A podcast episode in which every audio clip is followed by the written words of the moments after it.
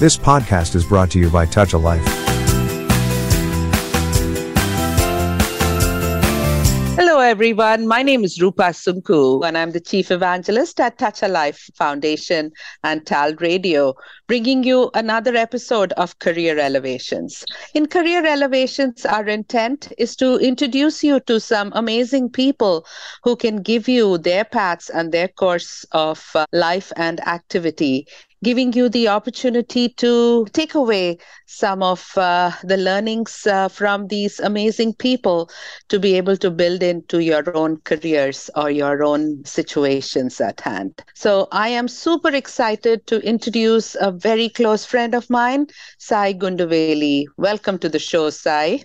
Hi, Rupa. Thank you. Thank you very much. And uh, thank you to the entire audience who are listening to this conversation. Thank you. Perfect. So let's start with a couple of questions, Sai. The first question that I would like to ask of you is uh, what you do currently and uh, what has been your journey to your current position? So, Rupa, I run a software company called Solix Technologies. We're in the business of helping companies optimize their data for storage, compute, and governance. We help companies uh, manage their data across all platforms, be it internal to the enterprise, external to the enterprise, everything that influences an enterprise, which increases their top line or a bottom line, etc. We help them to kind of really mine it uh, is what we do. That's my for my living. Uh, that's for my profit. I'm also one of the co-founder of uh, Touch a Life Foundation, and Tal Radio is part of that. And uh, that's for my passion, you know, to give back to the society, etc. Our purpose of life is what I would really say. So these are the two things uh, that I would really do now. Going back to your question, how did I arrive at this stuff? So maybe I'll, I'll go back to my childhood. You know, that could be so from until the seventh grade, I would say, I would say in, in a class of 50 students, maybe I would have gotten the 50th rank in my class. So I was relatively, you know, slow starter uh, in the very beginning. And uh, I, you know, it's just that, uh, you know, I was one of those kids, it was a slow starter. Uh, in the seventh grade, um, it just so happened I actually failed in my math uh, uh, I think it was at that point of the time, and I'm talking like a way back in 1960s, 70s, etc. It was uh, you needed to get like about 30 percent, uh, 30 out of 100 to pass, and I think I got uh, some 28 or 29 uh, out of 100, and I failed. And uh, there was, I, you know, all my friends went to eighth grade, and I was still in seventh grade and uh, I was there in for almost like a 30 days, and a lot of people apparently failed that year. So they made the passing grade as 27, and uh, that's when I didn't lose any year. I got to my eighth grade because the overall government uh, at that point of time lowered the passing percentage. You know, but the 30 days uh, created a lot of commotion in me. It was a, an embarrassing moment and uh, i felt like i didn't do well. And that was a turning point. Uh, and uh, from that point of the time you know i started doing very well in my class. And uh, i was in my own family i was one of the first person you know at the time to get a super grade in my 10th and then in 12th i got into Osmania university which was you know I got in rank of about 200 in about about 30,000 people at that point at the time. Wow. Mm-hmm. And uh, so I think, you know, that's how it kind of really got journey until seventh grade. I was one.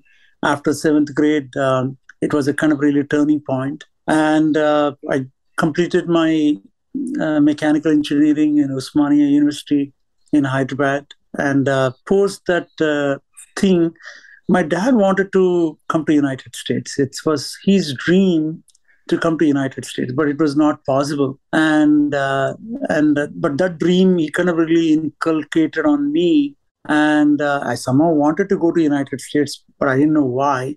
And we didn't have any internet at that time. All i was fascinated was it was united states etc and um, uh, I, I need to go. My dad could not go. I want to go etc and uh, uh, you know, it's one of those days. Uh, getting visa was difficult, and uh, here I went to the interview.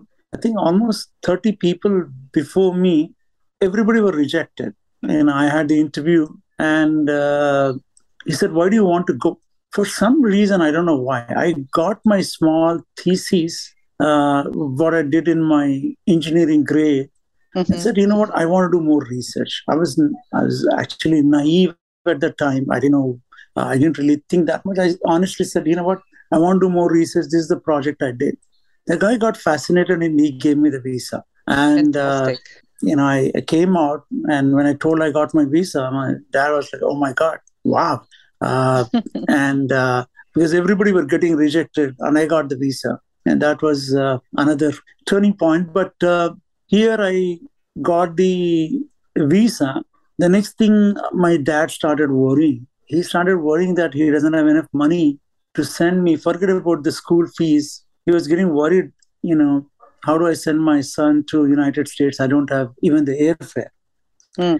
And uh, here I come to come back after getting the visa. And um, the next day, I just started visiting all the banks and saying that I want a loan, you know, uh, to go to United States. And uh, I remember it was one of those days on a Friday morning. I, you know, early morning, eight o'clock, I got ready and went to a place called Abids and I was going to each and every bank. I think the bank just got open, and uh, I said, "I want a loan, and I want to go to the United States." Again, that was a turning point. The guy, for some reason, he just liked me. I met him at ten o'clock. By twelve thirty, I got the loan. Wow! On Friday, I think by Monday, I had money to kind of really catch a flight, and I come to United States. So that's how you know I think uh, my journey came, and uh, obviously, you know, coming from a lower middle class family, you know, coming to United States for the first time was tough.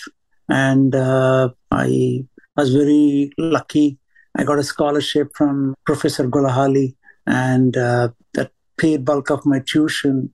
And I was uh, working on Department of Energy project uh, during my master's. That was only mechanical was obviously, you know, I didn't know computers or anything like that. Uh, I did my bachelor's in mechanical and I pursued my mechanical engineering. But in the school, most of the seniors were actually pursuing PhD. And mm. I realized they're pursuing PhD because they could not find a job or they were worried that they can't find a job. And I'm talking about like a, uh, you know, this is, uh, you know, post Jimmy Carter's time. Economy was very tough. I'm talking about like a 1986, 87, you know, time frame, etc. Yeah, and uh, I was sure that I didn't want to pursue my PhD education, etc. I wanted to find a job. All I realized was I was good in math, mm-hmm. and uh, I was doing some computer programming. Actually, I was doing basic programming. I was kind of really getting fascinated, interested, and I kind of really did well. You know, I did learn some basic programming and by myself, etc. And once I graduated, I said, I have to find a job. And uh, I just had my father's friend in California. He said he'll give us an accommodation to find a job. And uh, I drove all the way from Oklahoma to uh, California uh, looking for a job. And that was my first journey to even get out of uh, for such a long distance all by myself, all the way from Oklahoma to California. But somehow there was a there was some gut, there was some needed to be successful. It, it, there was mm-hmm. not a whole lot of choices at that point of the time. And here I came to California and uh, I found a small company in uh, Oakland. And uh, when I said, like, look, you did mechanical engineering, and and there was he was doing some software for textile manufacturing companies. He said, how can I give you a job? I said, like, just give me a chance, and uh, I'll prove myself and uh, it was a software uh, programming job and all of that. And uh, I started, uh, you know, on the job. You know, I was working whatever 15 hours per day or whatever, and working and learning and programming at the same time. And uh, it, it was interesting. It was Oakland was not a good area at that point of the time. Right. And but I used to walk around 2 a.m., 3 a.m. to my home to room, and somehow it, it, it was not a whole lot of a choice. But later I came to know, you know, how infested area that was. but luckily, you know, I kind of really survived. And in three months, uh, did well and started doing well. And uh, in three months, my salary almost kind of really, I started with almost like a thousand bucks and it became 2000 bucks and then 3000 bucks. And then that company was so small, it wasn't really doing well. And uh, there was a company called Arix Corporation. Uh-huh. They were building the first multiprocessor computer at that point of the time and uh, i kind of really sold myself i understand manufacturing mechanical engineering i also understand programming so i can be a good CIM they used to call it computer integrated manufacturing uh-huh. or i uh-huh. can help on the manufacturing and uh, uh, there i got my uh, first job building they were writing the unix operating system and all of that and that was a time you know i was lucky enough i got married and uh, you know, my wife, she was a software engineer. I used to print the code every day. I used to go home and start learning the entire computer programming, wow. the Unix programming, and all of that. And uh, you know, I think by about three years, I started doing well. I made a little bit name myself. This guy knows manufacturing, and this guy knows software as well. And at that time, Cisco was a you know was a startup. You know, they had like a manufacturing and uh, they headhunted me saying that, hey, we're looking for some CIM engineer. Would you be interested? First time I said, no, I'm in a safe job. I don't want to move myself. I ignored the job. And but it so happened the company was not doing well. They started laying off people and all of that. That was my first experience in terms of how people, you know, can be thrown out uh, just like that. You know, companies was not doing well. Right. And Cisco again approached and uh, and I joined Cisco. I took the offer. I was just at the right place at the right time. It was just a few hundred people, Cisco, where you can meet John Chambers in a cafeteria kind of a thing, John Morgridge, John Chambers. They had a tremendous amount of energy. A lot of people from Stanford, Berkeley, uh, high caliber, Ivy League, well funded. And uh, it was my golden opportunity to learn from a lot of people. Stock was, you know, growing up by 100% literally mm-hmm. every quarter kind of a thing at that point of the time. Okay. And uh, it was a very tough environment, but I kind of really survived. Cisco was also a very tough company. There were like layoffs and very productive oriented kind of an organization. And I worked for four years and uh, and I was uh, on top of the mountain at that point of the time. You know, stock did very well, and I could potentially retire at that point of the time. Wonderful. And uh, I was less than 30 years you know that was when i said you know what you know this is an opportunity god's given opportunity. You know when i'm in my rocking chair in my 70 years when i look back i want to feel proud. Uh, that's what i thought at that time. And i mm-hmm. i said i want to do something on my own. And uh, i quit cisco and i had a meeting with john chambers. You know he was asking i, I told john uh, this is a golden opportunity for me to do something uh, on my own etc you know this was a time when you know, companies uh, started emerging in, from India like Wipro, uh, Infosys, and all those companies. And also before the the prior couple of years at Cisco, Cisco had a vision that someday they'll become a multi-billion dollar company, mm-hmm. and uh, they said they want to implement uh, ERP in the entire enterprise. And uh, Cisco hired KPMG, and uh, they went a they did a fairly very vigorous exercise in researching all the companies out in the market uh, who can supply the ERP software. Oracle was pretty new. It was an interesting learning experience. Uh, Cisco spent a whole bunch of time and uh, they finally selected SAP. Then here comes like Larry. He said, I'm going to buy your hardware, you buy my software. And uh, Cisco decided to implement Oracle at that point of the time. And uh, you know, it was a good learning experience how sales and you know these things really happen etc and uh, implementing uh, ERP at uh, Cisco was a tremendous experience. I built relationship with Oracle and learned a lot. And, and I felt like, you know what, ERP is going to play a very important role all over the world. Mm-hmm. And uh, that's when I went to Oracle and said, like, look, I want to build a mini KPMG. You know, KPMGs can help all large companies. What if I can build for small companies? Mm-hmm. And uh, they actually built, gave me the partnership and they gave me the software. And uh, that's that was my beginning. And uh, And I said, okay, let me build my company. And uh, I was new. I started a company in India and uh, where I was starting to build uh, like a mini KPMG where I wanted to build services on Oracle applications. Uh-huh.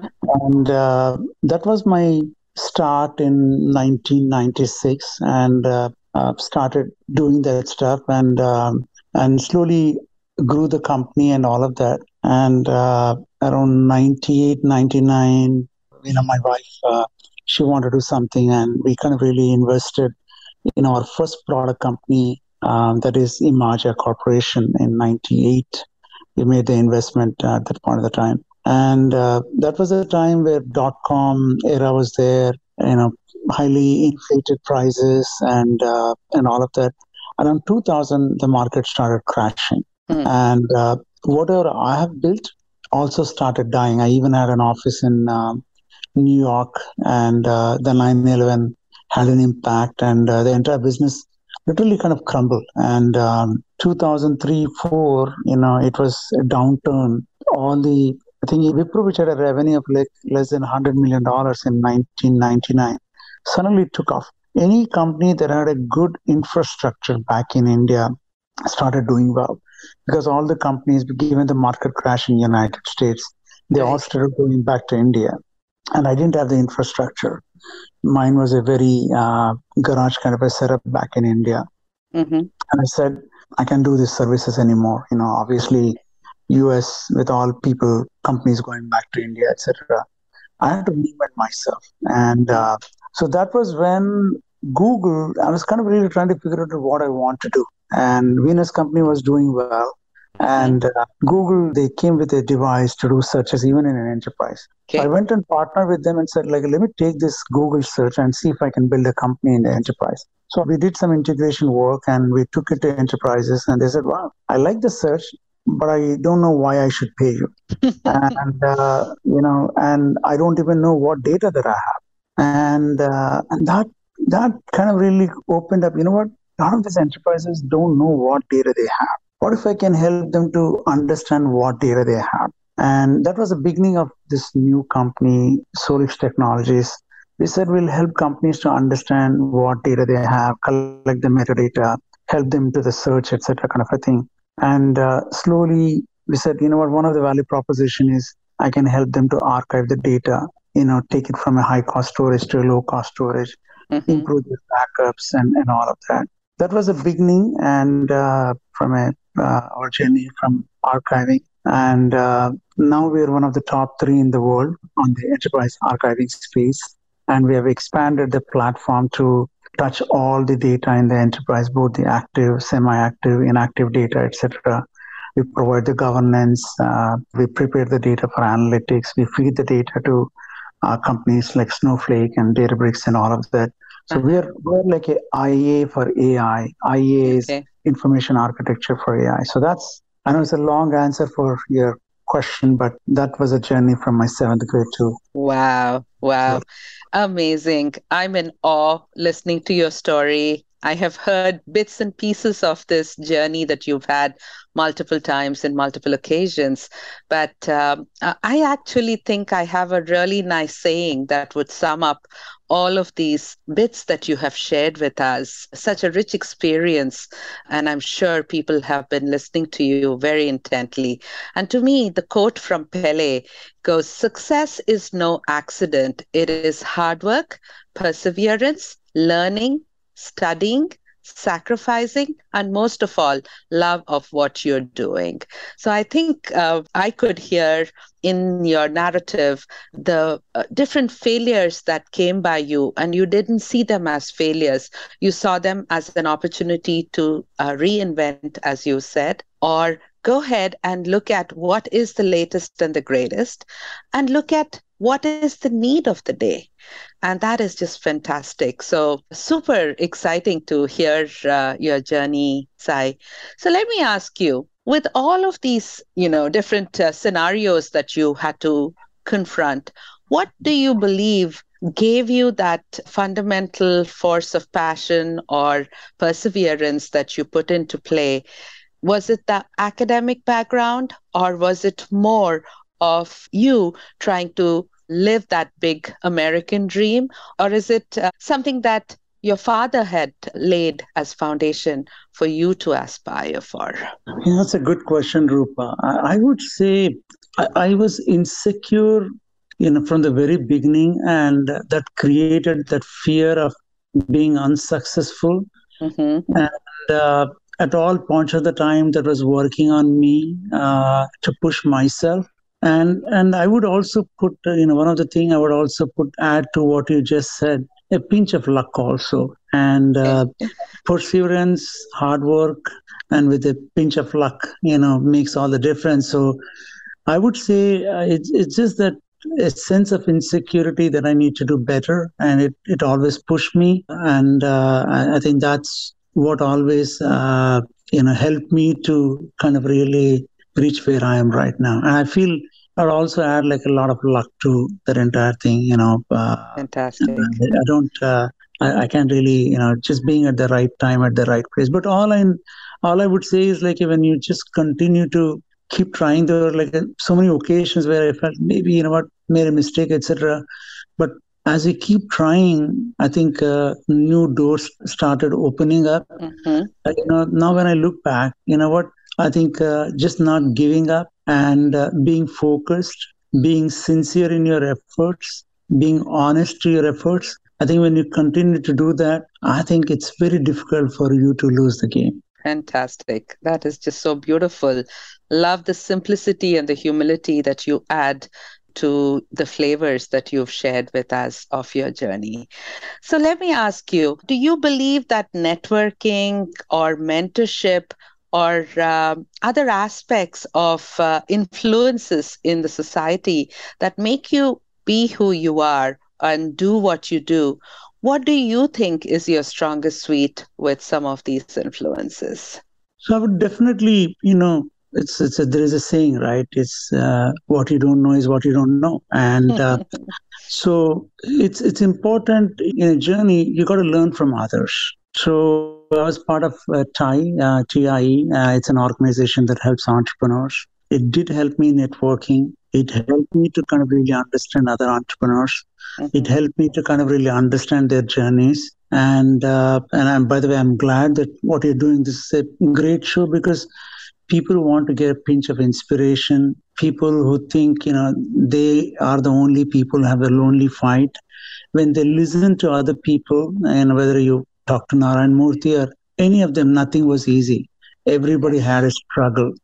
And I think uh, it'll help them to kind of really understand and uh, uh, is, is what I would really say. So, you know, networking definitely helps. You know, it, they say, right, you know, people go to Harvard not only to learn, but to network. So it's not what you know, it's who you know also makes the difference. Mm-hmm. And uh, uh, I think uh, networking connecting to the right people. They say, right, you're uh, average of five close people that uh, you're closely associated with. So I kind of really also, you know, people you pick and whom you're closely associated that provides you inspiration and and all of that. And I think networking uh, definitely played an important role. Uh, first of all, uh, you know, the, the discipline to figure out what you want to do. It's aiming spend 80% of your time to figure out what you want to aim mm-hmm. and make sure that you're aiming you know the ups and downs and you know the challenges and all of that i think uh, once you pick then absolute focus absolute discipline and you will see some challenges mm-hmm. and uh, as long as you kind of really continue to strategize how to overcome learn from others typically when i get into any problem I kind of my way of solving that is I you know library is my way of solving. I get books mm-hmm. on the mm-hmm. topic. I study other people, how they have tackled it, what they've done, what they've not done, etc. And I try to learn from that. It's almost like a networking because you know instead of asking a right. person, I read a book that the person has written and and I use that to kind of really solve my problem. It kind of really helped me from that and. Uh, and I had the discipline to control my mind. It's uh, it's the wisdom, right? It's uh, yes. Average person brain controls them, but uh, people who have wisdom can control their brain to control, you know, from a strategy perspective, from a mm-hmm. discipline perspective, focus perspective, and my, setting milestones perspective, managing people, and all of that. I think a lot of these things will start coming in as long as uh, you know some of these things are not taught in school. Yes. And you learn in life. And uh, I think uh, what you learn in school is one aspect, but once you get into business, it's, it's a completely different aspect. So I think books are a great treasure. Most successful people, if you hear, they all say they spend a bulk of time in reading books or I do spend a lot of time in reading books, and particularly from a business perspective, psychology perspective, managing perspective, planning perspective, financial planning perspective, and all of that. So I bring all those yeah. things and kind of really helps in reach where I am right now. Amazing, amazing. So let's talk a little bit about uh, Touch a Life and uh, your journey into the nonprofit sector to help the underprivileged and folks that uh, need direction. So, what uh, initiated that uh, whole journey or that process for you? And uh, just give us a little bit about what the inspiration drove you to work towards or aim towards. Uh, thank you, Rupa. That's a good question. So, so you know, it, it, it just so happened, uh, you know, you know, at least my journey, my wife's journey, we all came from a lower middle class. We, you know, we had we had a vision. One day we wanted to buy a house. One day we wanted to buy a car. And every time we achieved these things, it was happiness. It was success. And then when I look at the next generation, they have like a lot of these things already. and, yes. uh, I was uh, kind of really thinking, how do they really understand and respect these things? And uh, so we used to fund uh, kids at Foundation for Excellence. Uh, these are like a kids underprivileged, and uh, and this uh, nonprofit provides funding for these kids back in India.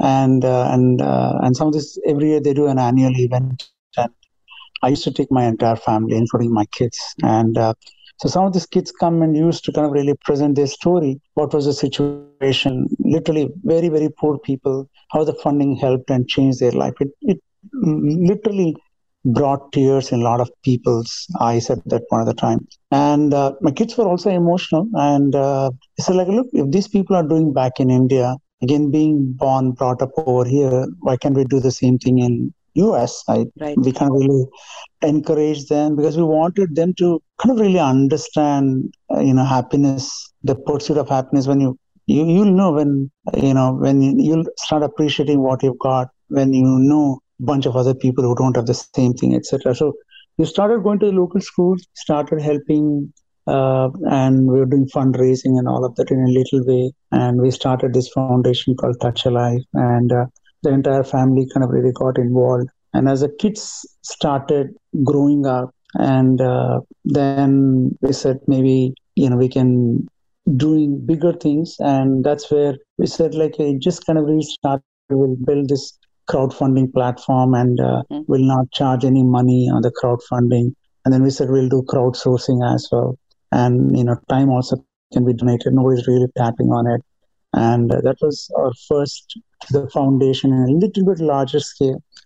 But then we said like a you know you could have a great technology but then we said we need some good marketing. And that's when we came with our internet radio tal radio which you're listening right now and then we said we need a lot of volunteers and said where do we get the volunteers and then we said we need to tap into high school kids and all of that. And uh, we said we'll create uh, we created this tal scouts getting in all these kids who wanted to find voluntary opportunities and all of that. And uh, that's how we kind of really came with tal scouts. And then we said we need a lot of successful people as well. And uh, that's when we kind of really created like TAL leaders, people who have been successful, who want to give their time, who want to mentor, who want to take up a board level position, etc. Like a Rupa, you're as a TAL leader as well.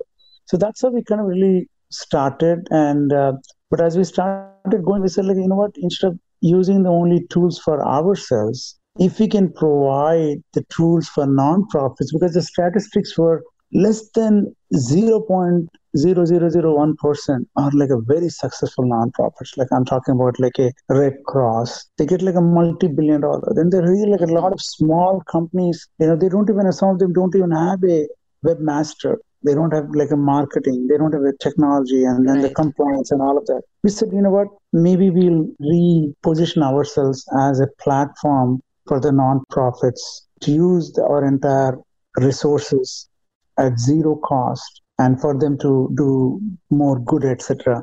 And we kind of really reinvented and uh, we added Tal wines to the other, where it's similar to Uber Eats, where people buy wine on the platform, but the profits will go to the non-profits. So nice. it's a it's a digital platform. It's an absolute 100% transparency. The foundation does not take any money. We created something called charter membership. Uh, any charter member are the ones that are donating money to run the operation and all of that. And uh, as my company, Venus Company, etc. And uh, similarly, we've got Haynes and Boone, the law firm, has agreed to donate their time. We also have got uh, our CPA firm donating their services. So we created a platform where you know charter members take care of all the costs, and there's an absolute transparency. 100% of the donation goes from donor to donor, minus any uh, bank charges or anything like that. So we provide absolute transparency. We also let crowd to kind of really comment on anything if they see any fraud or whatever kind of a thing. So pretty much right now we have a digital platform connecting people who need help to people who want help, where there is a transparency, where it's guaranteed 100% of the donation is going from donor to donor, and all records are there for you know for them to have the trust that the money has actually gone for a cause and all of that stuff. So that's where we're kind of really bringing a lot of nonprofits onto the platform, and uh, that's where we are uh, at this point of the time. And we hope by next year we'll extend the platform to corporates so that they can see the local needs.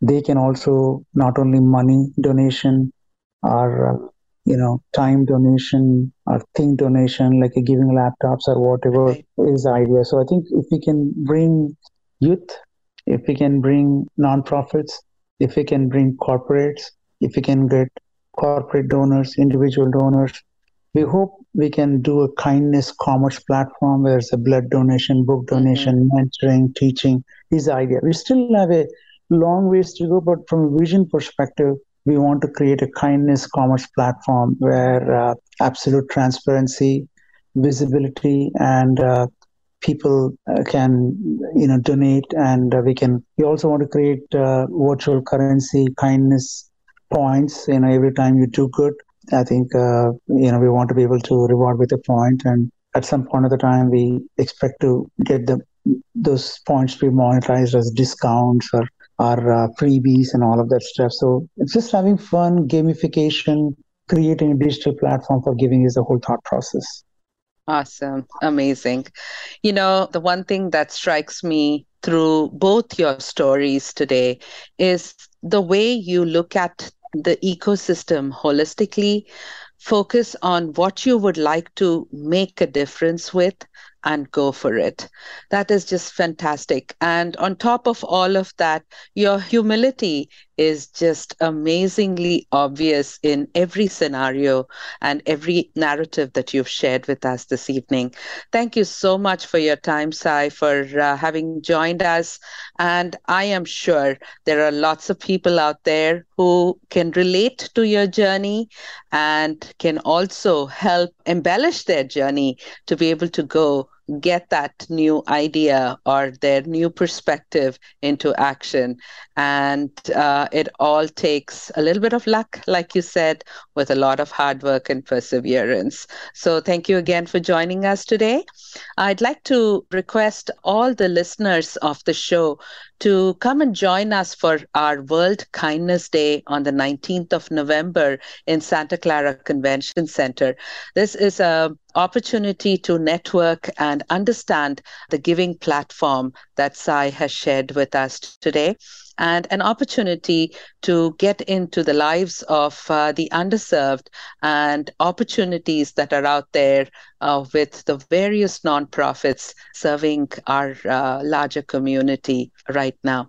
It is a time of need. It is a time of uh, renewing your vows to what you want to pay back to society and pave the path for the future of society. So definitely do join us for World Kindness Day again on the 19th of November in Santa Clara Convention Center.